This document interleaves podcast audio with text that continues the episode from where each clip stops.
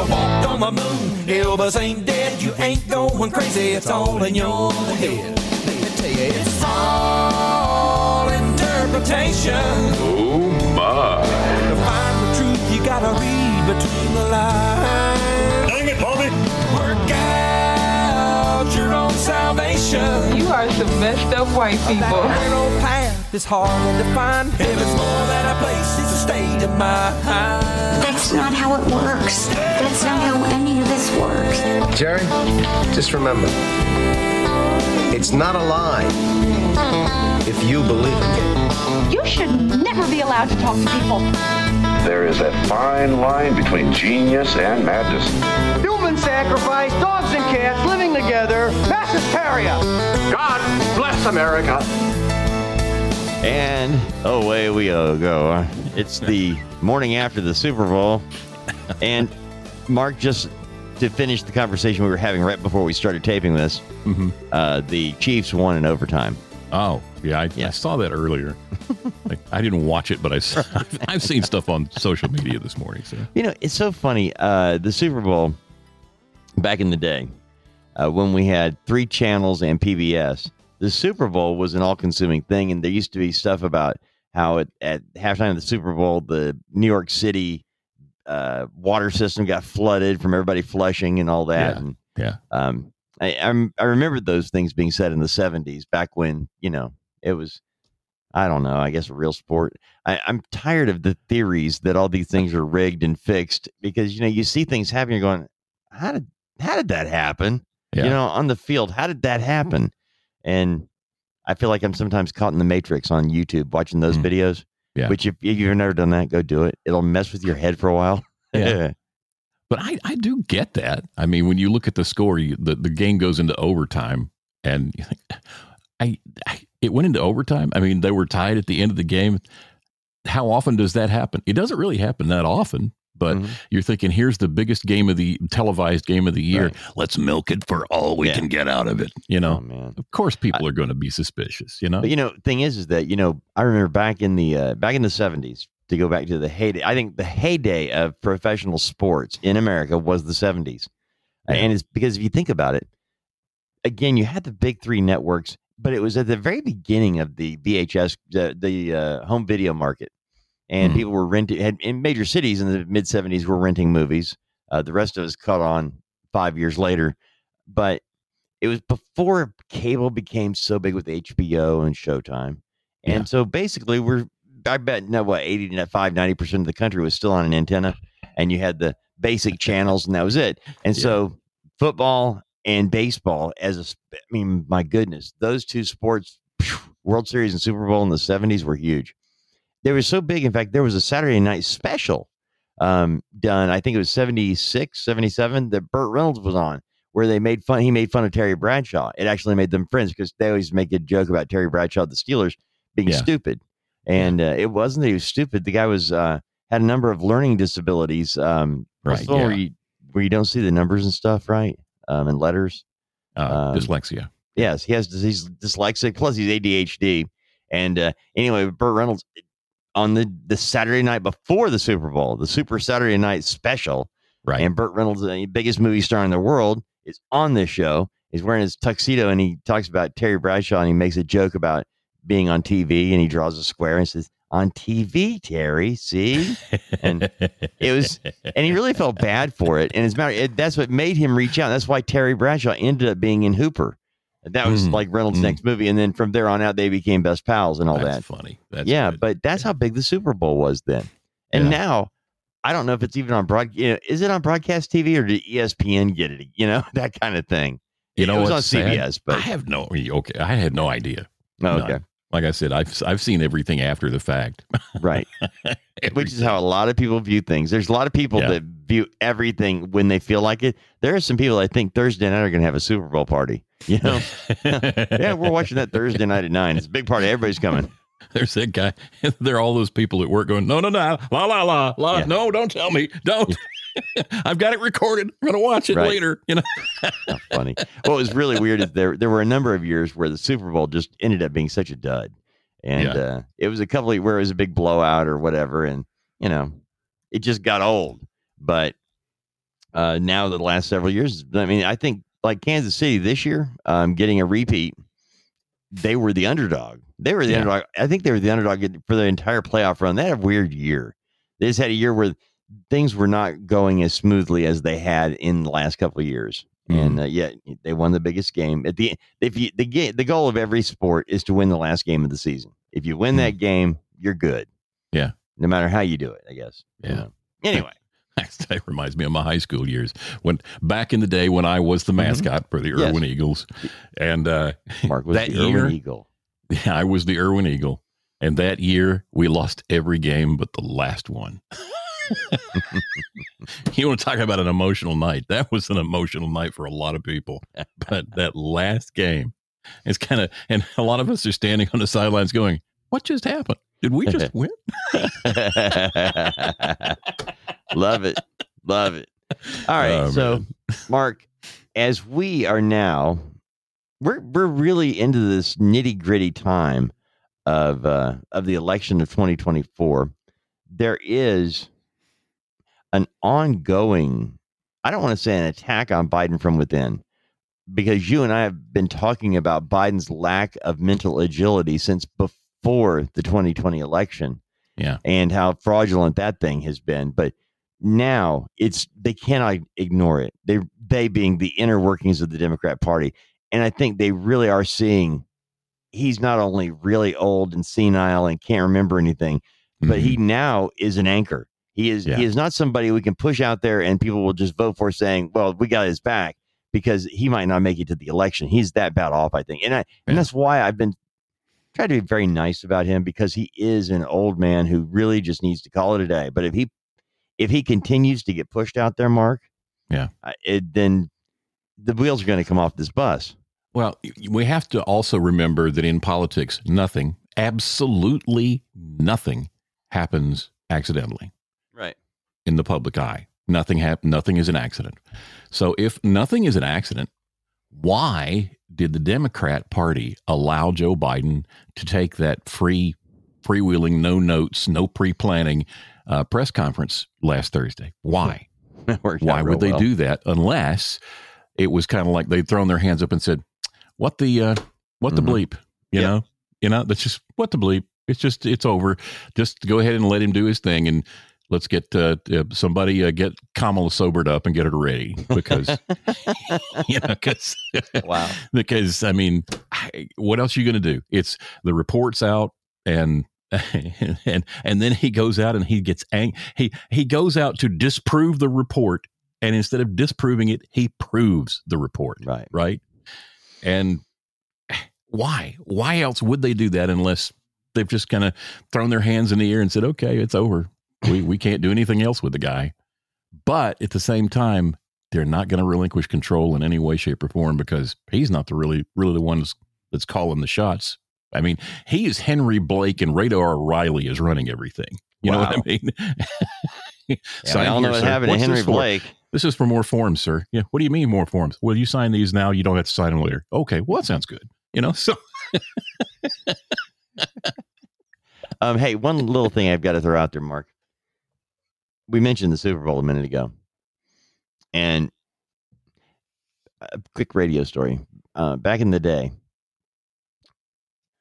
Rusty Mason and I ended up um, in a really weird radio situation. And another one. yeah, this was really weird. Um, we ended up as a surprise. We took over. Well, Rusty was already there, and they hired me as the as the PD to fix this zero point zero eight station that was like number twenty in a twenty one station market. Okay, Yeah. and I came in and Rusty was kicking it at night. He was awesome, but those numbers didn't count like the rest, and so I used that to kick everything else. And we beat the competitor. Ended up being top five in the market in three months. It didn't take much, okay, mm-hmm. but it. I said it, it did take a lot, but it was Rusty. I just, I, but I basically did unsaddled him and said, "Come on, just go be nuts, man. Come on." And that got the attention. And you know he's good about grabbing a crowd. He can right. do that. So we beat our competitor, and then we bought the competitor, and we linked the two stations up, creating the first FM FM simulcast in North America. At least the first one that actually was simulcasting, but was digitally separated, so you had local market commercials. So it was local in two markets, but networked together. Gotcha. Yeah. And um, the ownership of the two stations had a disagreement, and the group that we were at, which was the anchor, the hub, I was that was where we were stationed. it- they were just ripping off the other guy, and I couldn't handle it. He was a friend of mine, so he came to me and said, "Dave, I'm they're killing me. Can you help?" me?" Hmm. So I went to work with him, and we separated the simulcast. So I took the hundred thousand and became a part owner. I brought Rusty up there with me to HTE. Well, we were broke. Wait, one- you were look, in radio, right? So yeah. Yes. But here's the thing. Usually the radio owners are rich. Okay. yes. They're rich because they can afford to, uh, back in the day, own these things. This is before corporate stuff, right before corporate. But being that I was basically a sweat equity guy, my ownership came from my ability to turn it around. My ownership would really come into play when we sold it. That's when I would get my kick if if I made made it profitable, which I eventually did. But in the process, I was so broke, and I'm running this. I'm and I've got the uh, you know on my card, my business card, general manager, part owner. You know, hmm but I basically couldn't afford to pay rent, so I was having to use that card to open my own door, and they locked me out, kind of thing. You know, that's how bad it was. But there was this one kid I had I that I I needed to utilize a computer that we had to try to do some automation because it the payroll was killing me, and I thought there's got to be a way. And I had the first Arrakis Digilink system that Hmm. was first put into radio. By the way, Magic 96 in Birmingham had the first Arrakis Digilink actually in being used daily, I think. They used it just for commercials. Yeah. I figured it. This is before people knew how to do MP3s. It was before the MP3 was created. All you had for a music file was a WAV file, very Yeah. big. And our hard drives were 1.2 gigabyte. That was it. You'll never need any more room than that. No. I went to the local computer store, Mark, and I said, "Can't you take these jumper cables here? Can't you pair? Can't you put another hard drive in there? Why would we do that? Because I need to find a way to play music when I'm not there, you know." Yeah. And they were like, "Dave, you there's no way you could use 1.2. You'll never need 2.4 gig. That come on. Wow. You realize we put men on the moon with half that, you know, that kind Yeah. of talk." And just do it. It cost me seven thousand dollars in trade dollars to get it done, but I got it Oh, done. wow. And there's a guy named Rich Balot. He was a 15 year old high school sophomore, computer guy. And he was also a guy who liked radio. He came in and I said, Help me with this, Rich. He's 15. I remembered when I was 15 and how gun ho I was about radio. Yeah. Got my first radio gig at 14. By 15, I was on the air full time. And I thought maybe Rich can be the same guy. So I put him on. I needed a guy on the air at night. So I called him Richie Rich and put him on the air. He helped me with our computers and we actually used it to, to actually program out the radio station because of this 15 year old computer kid. Now i've been watching his life. His family was very nice. I was they were very kind to me and i was i loved them generally speaking because they were just wonderful. But anyway after i left sold the radio station and moved i always kept up with rich you know because like i said the kid was a sophomore in high school when i was really allowing him to really help and in a big way and he was Yeah. he was wonderful and of course, as soon as I sold the station, they treated him like, you know, a high Mm, school yeah. kid. Yeah, of course. Well, I always saw in Rich there was something special about this guy. And over the last several years, I've had, I had an opportunity to watch as his business has grown. He got into doing cell phones, the cell phone business early on, and owns a company that is a cell phone company. Um, he is based out of Florida. And uh, just to give you an idea of how how good his company is and how flat, how flush they've been for the last several years. For those of us who were watching the Super Bowl last night on the TV, you know, at home or whatever, and really cool, the only place you could actually be in a better place than your living room to watch a game is at the stadium in a suite where they have the TVs and everything else in the suite, but you're and you're enclosed in glass and you're overlooking the field like Taylor Swift last night. Yes. Um, well, Rich Balot posted pictures from their suite at the Super Bowl Oh, that's nice. um, from Reba McEntire when he's actually down there on, near the field taking pictures of her singing the national anthem. Wow. Out in the stand with some of his employees, you know, taking pictures with his employees who are in the stands, hmm and then going back into his suite and taking pictures from the suite.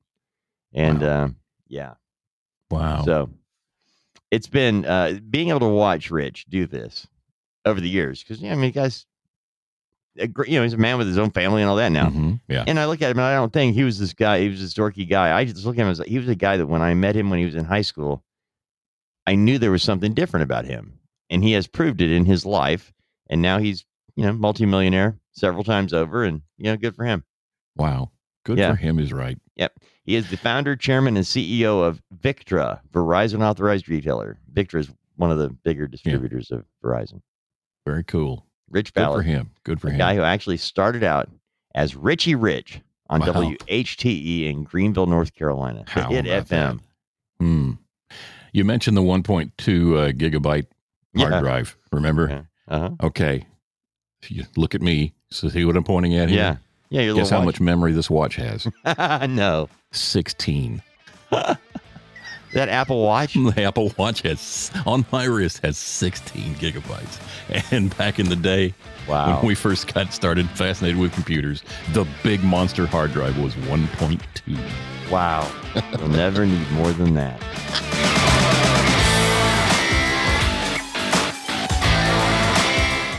Welcome back to the Dog Show. Up next, we have Satchmo. Satchmo is a member of the Shelter Pet Group. That's right, a group known especially for their couch snuggling, ball chasing, face licking, and of course companionship. Now let's see him in action. Look how he makes eye contact with his person. That's actually known as the treat stare. How intuitive, and now he appears to be excitedly turning in circles. Ah, the happy dance so common with this group. But really, the best way to know an amazing shelter pet like Satchmo is to meet one. Visit theshelterpetproject.org today. Adopt. Brought to you by Maddie's Fund, the Humane Society of the United States, and the Ad Council.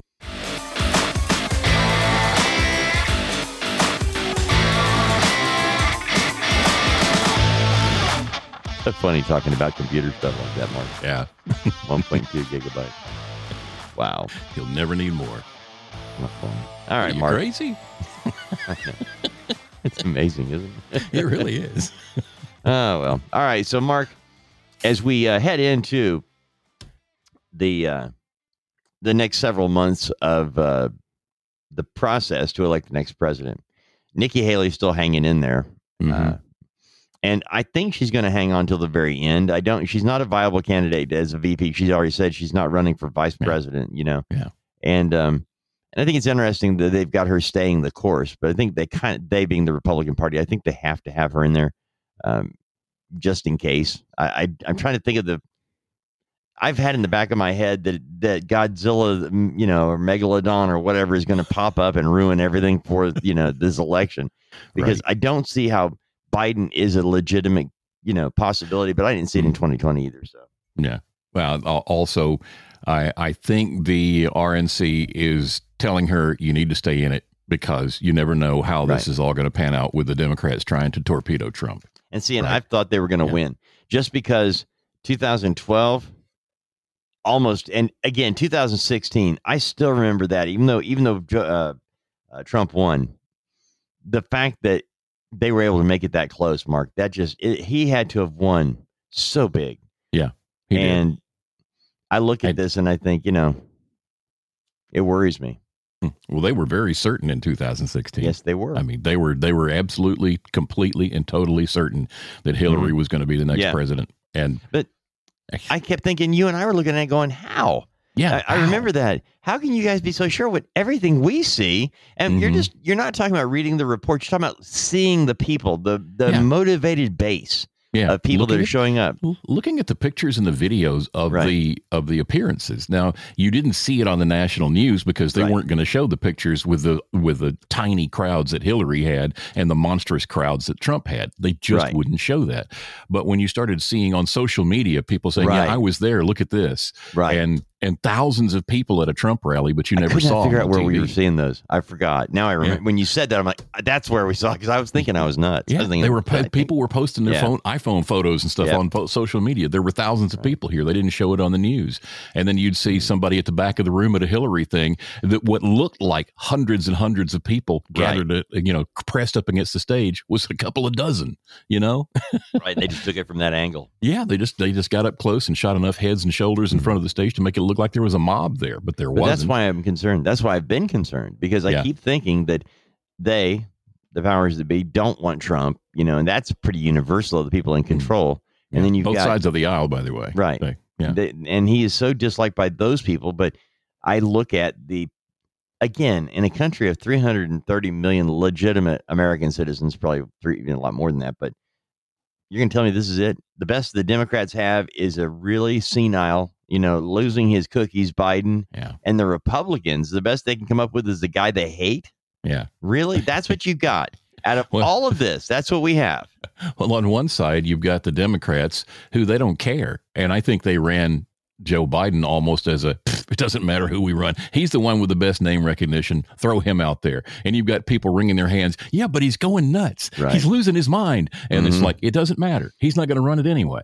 Right? We are. We're going to mm. run everything. It doesn't matter. He just needs to stand in front of the camera and wave and smile and say what we tell him to say. And tell him to That's all. stop touching little kids. and stop sniffing hair uh-huh. and it's things like, like, we're that. the yes. you know what we're the guys with Bill Murray and we're singing songs about Camp Mohawk. You know, it just right. doesn't matter. That's it right. just doesn't matter. And on the flip side, you've got you've got a, a cast of sixteen characters, and the Republicans are saying, "Yeah, we got some viable people in here. We'll Yeah. never have to. We'll never have to rely on Trump again. Right. We're good." And then the people all said, "Not so Yeah. much." You know, Yeah, go ahead and put Nikki Haley on there. Of none of the above. Below Yeah, that, pretty so much. now When- Nikki Haley, she wants to actually put them to a test. Mark, Yeah, them being wants- Biden she and wants- she does. She wants. She wants. She said yesterday that she wants President Biden and former President Trump. She wants them both to take mental acuity tests to show the American people whether they're at the top of their game.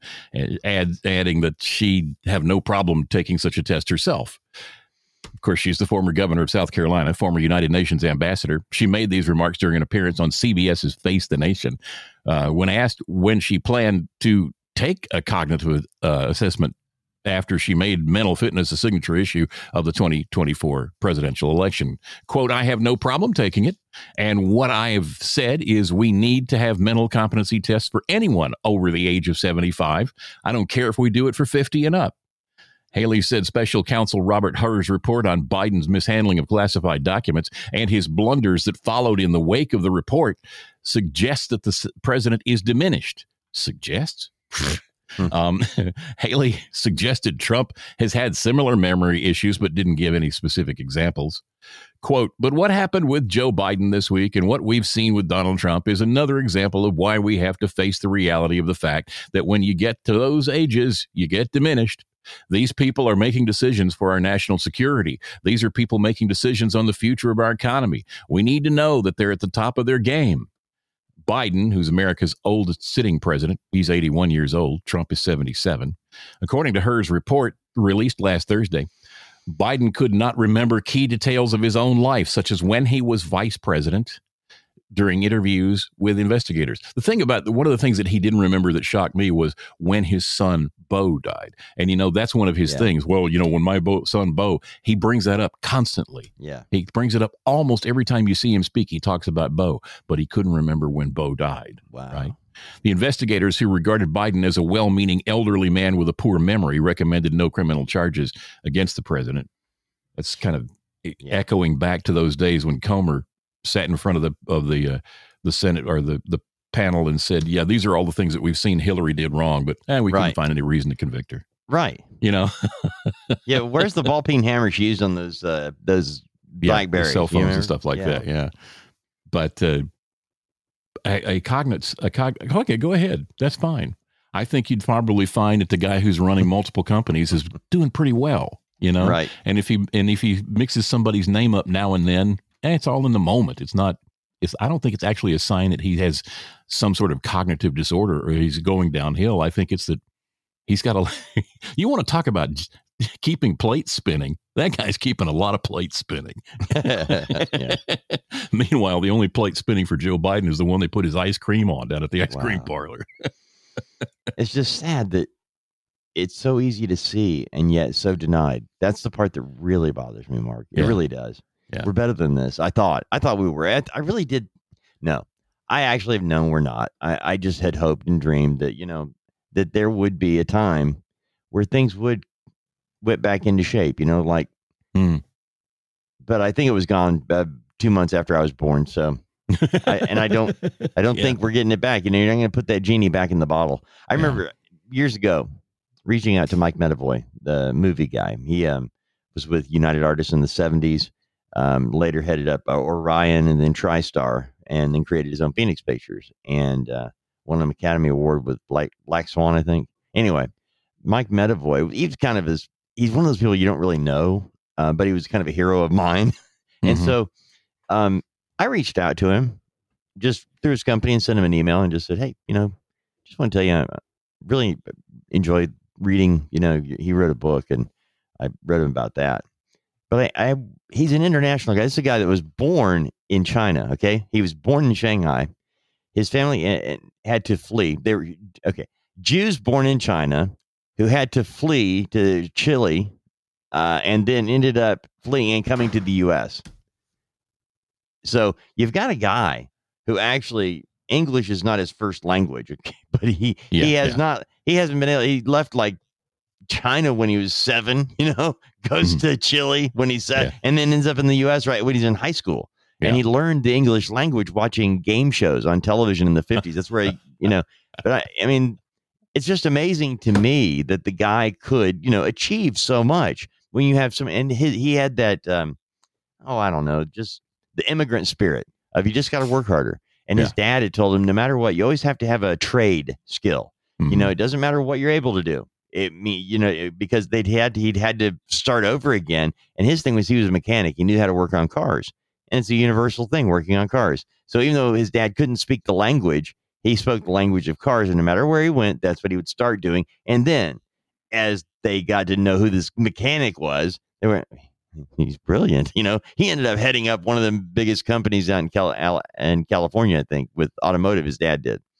I say all that to say this. He became he was an immigrant that came here the right way, became a citizen, you know, and, and really Yeah. grew.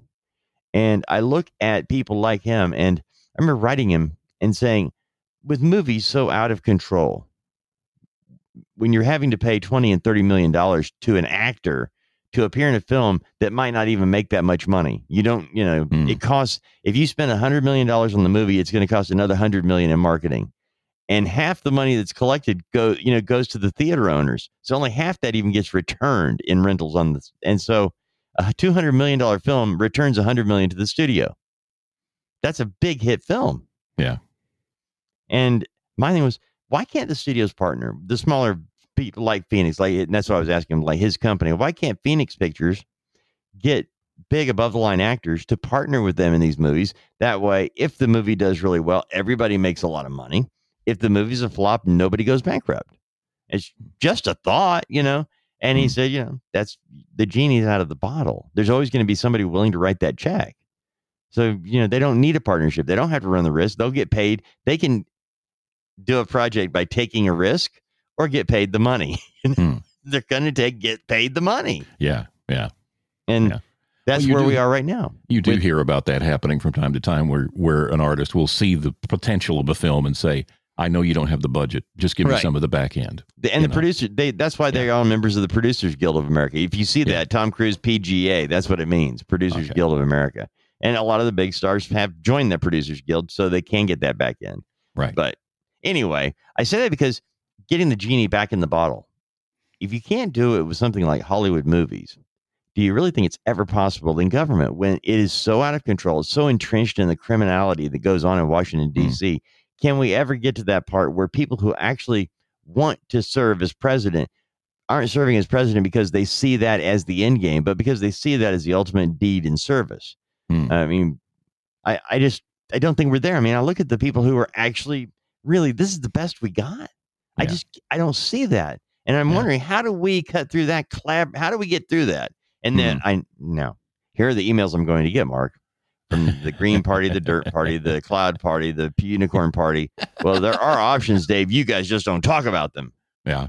Actually, we then- do talk about them from time to time. If they're And- on the ballot, if you are on the ballot in all 50 states, we'll talk Yeah. about you. That's Yeah. the key. And that's why the Libertarian Party has continued. By the way, the reason another party will not make it is because you have to pick your battles, and a, and a party that does not stand for something will fall for anything. You Mm. have to dig in and say, we are for this, we are against that. And is even though I'm not that way, I'm more of the lines of I don't, Yeah. you know, care as long as you know, as long as you don't make me do it. You know, I don't care. Um, that's not a selling point if you're forming a party. You can't be that way. You actually have to say I'm either for it or against it. Yeah. And legitimate parties, you know, uh, libertarians oftentimes say whatever an adult, whatever two adults want to do, you know, Hmm. is fine. Well, clearly politics on every level now, not just uh, not just the national level, but on every level, is no longer attracting the best and the brightest, if I can put it in that terminology.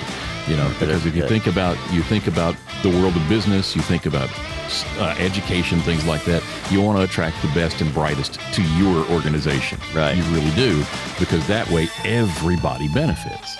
Well, that's not the way things work in politics, because the best and the brightest are on the sidelines going, I wouldn't do that for any amount of money. right.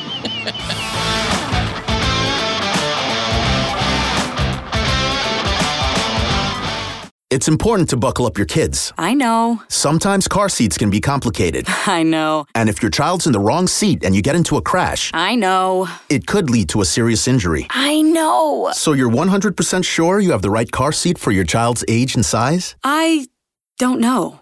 Don't think you know. Know you know. Car crashes are a leading killer of children 1 to 13. Make sure you have the right car seat. Visit safercar.gov slash the right seat. A message from the National Highway Traffic Safety Administration and the Ad Council.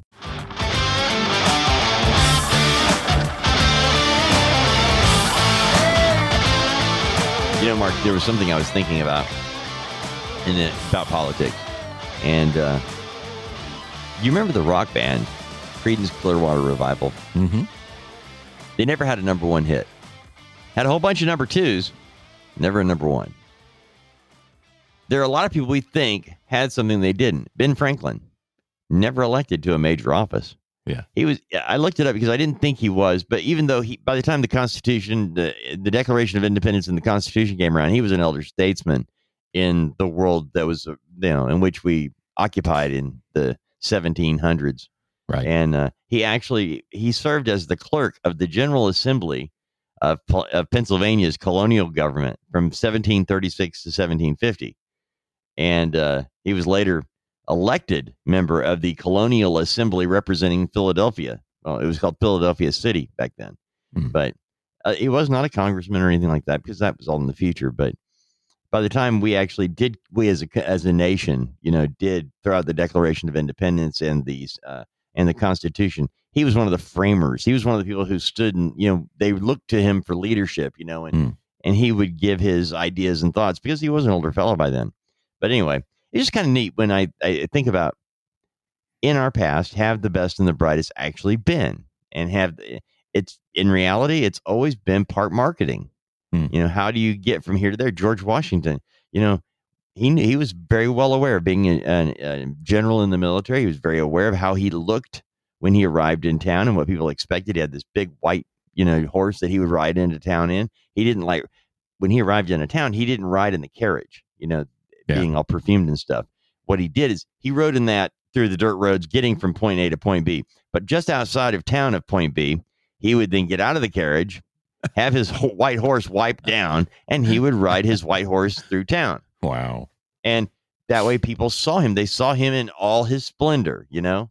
Um, you know, he kept a, his dentist with him all the time, even on the Hmm. battlefield. Did you know that? I did not. Yeah. Anyway, because his teeth were always hurting him. You know, he was hurt, but he never really had wooden teeth either. They were like made out of like you know, Yeah. ivory and stuff. But anyway, the, I think about that. And I think about him as our the first president. You know, and he was a military leader, and people. He was actually a very accomplished businessman as well, and big exporter of whiskey. But I think about the things he did to market himself back then, and I think it's not that much different now. You know, you have to be a top notch marketer to get the attention of the party. Now, once the party has your, you know, they they look at you and think Mark Congleton's a viable candidate, they need to they start scrubbing your background to make sure that you Mhm. didn't, uh, you know, take an eighth grader to the tenth grade, you know, social, you know. Um, and once they've gone through those things, then they actually say, "Hey, Congleton might be a viable candidate. We need to look at him, put him out there. Let's see what we can do." Hmm. Until you have that, though, you've got no real chance outside. You know, you, very few people like. Uh, think about um, the mayor of Wasilla. Uh, Oh, was yeah. 2008 running mate of uh, Gotcha. the yeah. Sarah liberal- Palin. Yeah. yeah, thank you. Sarah Palin was a, you know, she isn't was an old school politician. You know, started out on the the uh, the board of education in her small town because her kids were in the school. Yeah. Or actually, started out of the PTA, president of the PTA, did good. Maybe ought to be on the board of education. Okay, hey, you did a really good job there. What about mayor or city council? You know, and and then it was, well, you did a really good job as mayor. What about at the state level and became governor? You know, I mean, it's just that stair stepping up. Mm-hmm. You don't have that often now. Now we actually have people that get drafted into a position, you know, as a state legislator or Yeah. you know, eh, depending on how the House of Representatives is going, they can jump in that way. But the party picks it, the party runs it because without the party's money, you can't afford to do it unless you're very wealthy. Yeah. You become wealthy by winning, but you know, to get Yeah. there is a different thing. Yeah. And that's what we're up against. So Mhm. unless somebody like Mark Congleton actually gets chosen by the party, we're not going to have a viable. a- we're not going to have a candidate that's going to make us happy. Right. And a couple of examples of that of, of the way things work now as opposed to the way they used to work. Um, first, well, it used to be said that excuse me that former governors make the best presidents because they have that experience of running, you know, a political Mhm. organization, right? Right. Congresswomen, congressmen, congresswomen, senators, not so much. They don't they don't they don't have the same kind of background, same kind of experience because running a state is very similar on a smaller scale to having to manage a country, right? With all of the Right. stuff involved. But then now you see people coming out of Congress and the Senate and people like that running who don't have that background and don't have that experience. Right. And I think one of the reasons for that is that the political system itself is pushing people into those positions in order to get them higher. Two examples Hillary Clinton, with no background except being the wife of a politician, she becomes a senator. Mhm. And then Barack Obama, a community, a communist, I Yeah. mean, community organizer with street experience, and he happens to be a good public speaker when he's reading. they shove him in, make him a you know make him a senator, and then they run him for president. They shortcut everything. You know, it's interesting how they, uh, they being the party in uh, the 2004 Democrat convention, uh, they gave Obama the keynote. You know, they gave him a big, big spotlight. Yep. And knowing he had that inflection, he had the ability to speak. And it, I, I go back and watch that speech, and it's, you know, a lot of his messages were well done, well written, well performed. And that's Yeah. what worries me a lot. You know, you we have had occasion where that has worked, and it did with him. But you know, the thing is, is the party actually really did with Obama. If you really want to have some fun, go look at each of his elections as, as a state representative in Illinois, um, and how he ran unopposed. How he either ran unopposed or they got rid of his his uh, uh, rival, his Republican rival. Like even when he ran for the Senate position, the Republican guy had to had to drop out like four months before the general election. You know, Hmm. because of a scandal, and that's what they did with Obama. Yeah, Yeah. and and you know if you lose your candidate three or four months before the election, you may as well you know you're going to get those who vote for the R, and that's it. Yeah, which is, sadly is most of them. Golly gee whiz, beef, you know it. All right, I Mark, recognize that name. It's got the right letter next to it. That's the one I'll vote for. Yeah, but R can mean so many things, and none of them are good.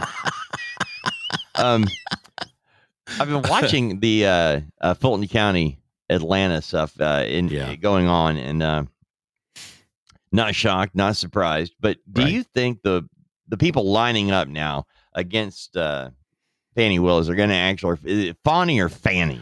I think Bonnie. she wants people to say Fanny, Yeah, but well. everybody's saying Fanny. Yeah, they wanted Gwen Stefani, you know. Yeah. Fawny, okay, fine. Well, coming from Breitbart.com, there are mm-hmm. whistle- whistleblowers reportedly lining up to testify in the case surrounding Fulton County District Attorney Fonnie Williams, or Willis, that is, who is accused of misconduct. Leaders with Georgia's Senate Special Committee on Investigations met Friday regarding Willis, who's being criticized for her relationship with Special Prosecutor Nathan Wade. Um, come, this is coming from Fox 5 in Atlanta, noting that Senate that state senator Bill Co- uh, Cowsert. Well, I wanted to actually say that was Cosworth for some reason because I didn't want to say the word cow. You know, Yeah. uh, Bill Cowsworth. Uh, he's a Republican from Athens, emphasized the group wanted to uncover the truth. Willis previously brought Wade on to head up the investigation into the state's 2020 election interference case, and Breitbart News reported February 4th that Wade was appointed to prosecute former President Donald Trump. The Fox article continues saying, as the meeting commenced, Cosworth, uh, Cowsworth, uh, Cowsert, what is it with that name? Calzert dropped a bombshell revealing that multiple whistleblowers within the Fulton County DA's office have expressed eagerness to testify. They allege misuse of federal and state funds, further escalating the scrutiny surrounding Willis. Attorneys for several of former President Donald Trump's co defendants are seeking Willis's disqualification and the dismissal of charges claiming financial benefits derived from her relationship with Wade. Cowsert recently told reporters, quote, the people of Georgia are very troubled by these allegations, and it's important that we have the public's confidence in the fairness and the impartiality of the criminal justice system. And I I think that's there, there's more to it. If you want to read it, you can go to our show notes. But so now we have people, whistleblowers, working in her office, ready to ready, standing in line. Oh, sure, I'll testify.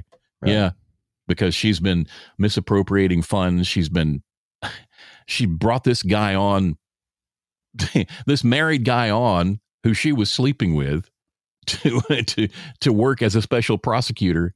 And he'd never been a special a special prosecutor ever before. And no experience. This is this is not just a small case on a local level. This is a national case and she brings her her bed buddy on as a special prosecutor and pays him more. Not initially. She paid him the same as everybody else initially but then she upped his pay per hour by the way we're talking hundreds of dollars per hour here and and and so he's making more, and he's a special prosecutor with no prior experience on one of the highest profile cases in the country at the time. Wow. And there you have it. he's spending that money he's making, that 250 something dollars an hour he's making. he's spending that money taking her on cruises, going to the Napa Valley for wine tastings and things like that. So she's benefiting from the money he's getting paid. And that's kind of the bottom of all this stuff. They're tr- they're they're chasing down the money, and when it came to just the money, a lot of people said, "Oh yeah, I've seen her do this. Oh yeah, I know she did that," and they're ready to step up and say, "Yeah, she's dirty." Wow. Yep. The well, the big question is, how does this affect the the uh, accusation? How does it affect this case? You know. Yeah. And that, just, that's what I'm thinking is how does that impact? And can it? Will it? I mean, look at the hundred charges look yeah. at them. And right. I mean, I pointed them out from the very beginning that they are, it's a loaded list. And yeah. if she's the one that came up with the list, uh, and I'm sure, pretty sure it was handed yeah, to well, her. This but, calls every, this calls all of her judgment into question. Right. You know, and I can see, I can see the people in court against her saying you have to call everything she's done into question, including right. all of these charges. Yes. You know. So is this the out? Is this the way out? I don't know. I just mm. think that, you know, from I just think it's sad that that we have come to a point now where a number of Americans that I thought were reasonable people aren't. They think it's okay to go after Trump just because they didn't like him and didn't like his policy. You know, when did all of a sudden it's not okay? It's just if you're a Republican, you know, if you're a conservative, you're now evil because you do not. I hate to say this, but it ultimately comes down to the LGBTQIA. Unless you affirm you know, that whole thing of accept and affirm. Look, man, invite, fine, accept, okay. Affirm, no. Hmm. There's a big difference. They're not the same. Um, they're they're not to be used hand in hand. Uh, I I accept you, however you think you are or believe, whatever. That's your business. It isn't really hmm. mine. But I am not going to affirm it because I don't believe in it. Right. And so that's where we are, and that's why I'm most concerned. They believe, they being this the agenda, that unless you affirm, meaning not only do I agree with you, but hey, champion your cause and let me get out there and wear a rainbow T-shirt. Unless you do all of that, right? You are you are the enemy. You are a hater. Mm-hmm. You are evil, and you, by being those things, no longer have the right to free speech. Mm-hmm. You no longer have the right to have freedom because you do not affirm this lifestyle choice, you now lose your rights to exist in our yeah. world. And that's how they have, they, the agenda has gone. I've been reading this and it's like, I'm shocked by it. It's mm-hmm. like, it's not an, it's not enough to say, I don't care. Be what you want to be. Let everybody go, you know, we'll sing kumbaya. but that's not enough. You have to affirm. And yeah. I can't. And and if you can't affirm you're the bad guy and they believe whatever bad happens to you is perfectly okay. He used the word enemy uh, during that. And if you look very closely at the two different sides of this particular issue, Yeah. only one side terms the other as an enemy.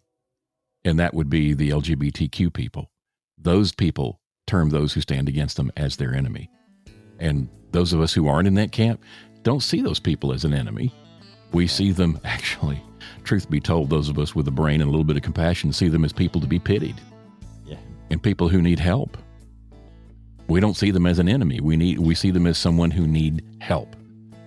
Somebody who needs uh, needs answers that they're not going to find in the direction they're chasing, you know. Right. But we don't call them enemies. Now, if they decide to wage war, yeah. Yeah, then we have an enemy situation. And I think right now we're very very close to that. Very. We never walked on the moon. Elvis ain't dead. You ain't going crazy. It's all in your head.